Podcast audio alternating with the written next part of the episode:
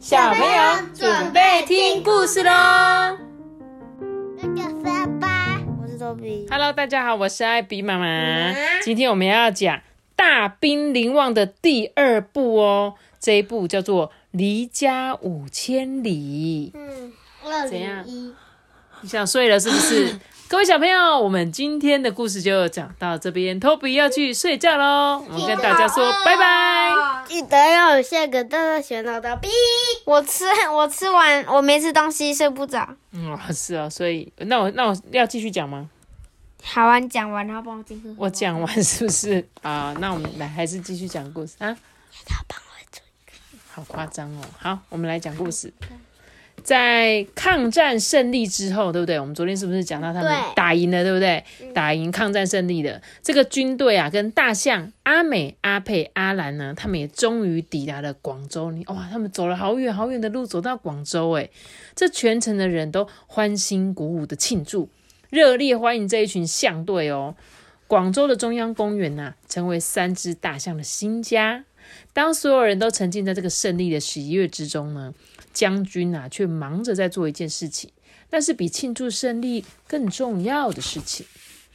将军呐、在广州白云山坡新建了印缅阵亡的那个将士的公墓，就是因为很多人因为那个打仗死掉了，对不对？所以他就造了一个这个公墓，然后呢就可以让一些怀念他们的人可以来这边缅怀他们嘛。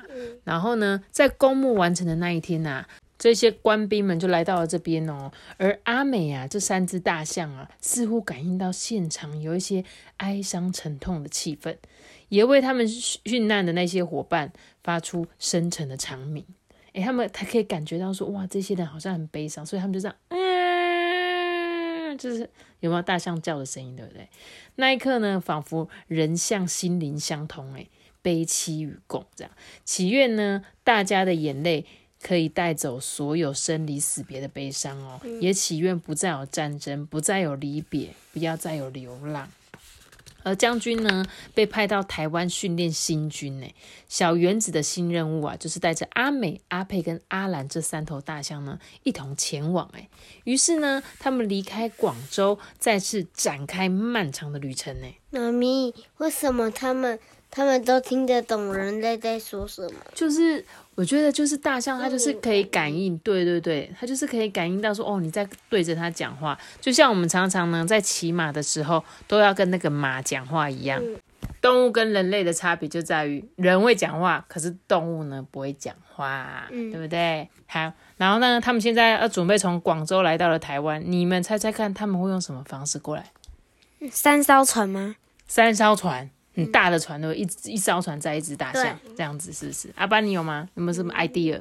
我不知道，空运呐、咻，搭飞机啊？我觉得不可能，因为大象太重了，会把飞机压垮。不会啦，应该可以吧可？是大象会太挤。哎、你们有看过马达加斯加吗？有啊，有。他们怎么去的用船哎对？对用船，对不对？来 I like you, moving, moving. I like you, moving, moving. 好了，我们赶快来讲故事哦。没有错哦，广州珠江的码头好热闹哦，空气中呢漂浮着海港特有的咸味。阿美啊，他们还不知道自己即将要去哪里耶。原本安排阿美呢，他们搭乘海基轮，需要先用绳网啊围住大象的肚子，再透过船上的巨大钓竿呢，把大象吊到那个前的甲板上面。哇，直接用吊的吊上去。第一个上场的阿兰很紧张啊，他不停的挣扎、啊。那工作人员呢、因为第一次吊挂这么大型的动物，他们也慌了手脚，所以呢，那个上面船上面一直那个杆子啊，剧烈的摇晃。网绳呢，居然就这样断掉了。结果阿兰就被重重摔到地上，哎，赶来关切的阿美跟阿佩啊，也撞坏了码头上很多很多的货柜。看到阿兰摔下来啦，阿美跟阿佩啊更紧张了。所以为了让大象顺利上船呢，他们改为搭乘运输舰，那是一种专门用在，就是用于在那个战车那一些的，你知道战车要把它开进去船底下，所以那种船比较特别。它的船头呢有像一个大嘴巴的门，打开之后啊，大象就可以直接从面走进去。哎，经历过战场洗礼的大象啊，顺从着跟着这个小园子呢，走入船舱哦。所以他们说，哦，我要我要搭船，它就会就会开过来吗？呃，对，就是通常呢，应该是说他们会先告诉他说我几点几分，然后我要载一群大象去到台湾，然后他们就会在这个时间点船就会出现了，嗯，懂吗？好了，所以他们现在要开船准备要去台湾了，对不对？当两千多名的这个青年军呢陆续上船的时候呢，就发现船舱内的三位重量级伙伴能够再次团聚，大家好开心哦！你看这些。这些军人，他想说：“哎，这不就是上次跟我们一起打仗的大象吗？”他们就很开心看到他们。当引擎启动的刹那，船尾激起的翻滚的浪花，所有的人呢都陷入了沉默，因为他们即将要前往一个陌生的岛屿，离他们的家乡啊越来越远。经历了三天两夜的海上航行哦，跨越那些波涛汹涌、暗潮起伏的台湾海峡之后呢？大象跟士兵都头昏脑胀，因为就是晕船的啦。那个船一直撞，一直撞。那受伤的阿兰状况似乎不太好诶，让小原子跟几位负责照顾大象的少年兵很担心哦。妈咪，我问你哦，就是它那个是自动驾驶吗？船？呃，应该有引擎啦，但是还是要有船长。船长要负责控制方向，这样子。他不就每天都没睡觉？他们会轮班呐。那有时候如果航线是直直的，但我觉得他们应该会轮班呐，因为三天两夜不算是很长的那个路程。因为有的是像你们之前看那个海盗啊，他是要航行好几个月在海上，对不对？对啊，所以这个三天两夜算是很近的。那这个运输舰呢，终于缓缓的驶进了高雄港，这是我们台湾的。高雄哦，所以他是先抵达高雄。你记得我刚刚说林旺北北是在哪里？台北。对，在台北木栅，所以他还没到台北哦。我们继续看哦。晕了三天的船呐，阿美他们摇头晃脑的步出舱门，那一刻啊，大家都忍不住大口的呼吸新鲜空气耶。小原子呢，将三只大象呢带到了高雄凤山湾仔投营区。这个地方的气候啊，很像缅甸的那个热带雨林哦，而且每天都有吃不完的牧草蔬果。但是没过多久啊，阿然仍然因为旧伤跟水土不服而去世了。哎，所以阿然是第一只，就因为水土不服。他就是没有办法适应这个地方，那再加上他在出发前不是从很高的地方摔下来嘛，所以他就整个人就很不舒服，还要晕船，然后就哇，他就死掉了。那少年兵休息的空档呢，都会跑来找大象玩哦。阿美跟阿佩啊，仿佛来到了天堂诶。幸福的日子啊，总是特别的短暂。四年之后啊，阿佩因为生病就过世了。阿美呀，跪在阿佩的身边，不停的悲鸣着，就是一直哭，一直哭。任凭小原子使劲的安慰他，但是他还是怎么样都不想要离开。诶从此之后啊，当年那一群一起从缅甸走出来的森林工作校，就只剩下阿美孤零零的活着哦。他成为亚洲呢最后的战象。最后一个哎，所以为什么林旺北北这么厉害？就是因为全部的战象都死掉，它是唯一的那一只。嗯，那个云都是大象。真的，你看上面全部都是。这个很难发现呢，我第一次都这样子，哦，都没看到。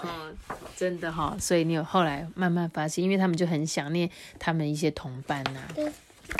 这是狮子吗？不是，全部都是大象哦。看到老战友阿美啊，孤单落寞的样子啊，这个将军就很舍不得嘛，就安排呢他到台北圆山动物园跟年幼的母象马兰作伴。一九五四年的十月三十一号，阿班你生日诶十月三十一号诶阿美呢正式从军中退役，退伍了啦。对不对？朝夕相处的少年兵啊，早就把他当成兄弟了。大家就围绕在路边啊，不忍的离别。运送阿美的车队啊，从高雄凤山出发，缓缓的穿越大城小乡哦。妈咪，还是那些鱼都是神？就是他们都去天上当天使了。然后然后他们就变成那些鱼朵。什么鱼？云云呐、云朵啦，我一直听成雨。他说想说，对啊这不是大象，你一直说雨。阿班刚在说，就是我们上一页故事里面画的那个大象，是不是都变成云了？我说对啊，那些大象都去当小天使了。所以你看，哎小朋友，你们注意看哦，这个图上面有画。就是那时候的台北车站的样子，你看他们经过了好多小巷哦，然后经过了三天两夜的路程，又是三天两夜，这个车队啊，终于抵达了台北。这时候的阿梅啊，已经有一点暴躁不安了。这时候他们已经慢慢要接近那个圆山动物园了。可是呢，在他们要靠近这个圆山动物园的时候啊，里面这些猛兽们就已经闻到阿梅的味道了。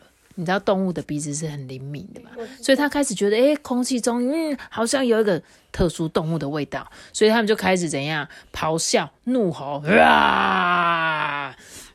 啦哇，好多好多好多猛兽哦！好，还在拖车上的这个阿梅不安的嘶鸣着哦，一直到达那个动物园大门之前呢，他突然发出很大声、震耳欲聋的长嚎，哎啊！对，结果啊，他们就震惊了整个动物园，所有的动物就说：“哇，居然有一只大猛兽要来了！”其实大象在陆地上是最大的动物吧？对啊，对不对？对所以它其实真的就是很厉害，它呢是一个很有力气的动物，这样子。走过那些千山万水啊，饱经战火迁徙的阿美呢，她呢即将要远离她已经习惯的那种军旅生活，而且呢拥有动物园中最优渥的待遇哦。但是他也将被关在这个粗重的铁栏杆里面，将永远失去自由了。那未来的日子，他会快乐吗？不会，嗯，对不对？不知道，可能他没有办法适应。可是当大象它可能有一天老了，然后而且他又没有朋友，可是他不是会有他要去找那个母象吗？对啊，不知道他会不会跟母象相处的很好哦？嗯，对希望他可以很快乐。那结局就留给明天了。好吗？明天呢，我们就会讲到这个大兵临望的第三部，也就是它的最后一集。然后小朋友一定要准时收听哦。好啦，那我们今天的故事就讲到这里喽。记得要留下一个大钱脑的，记得要订阅我们，并且开启五颗星哦，拜拜。我们下一次你干嘛翻白眼啊？奇怪哦，不要这样子，我们大家拜拜。嗯。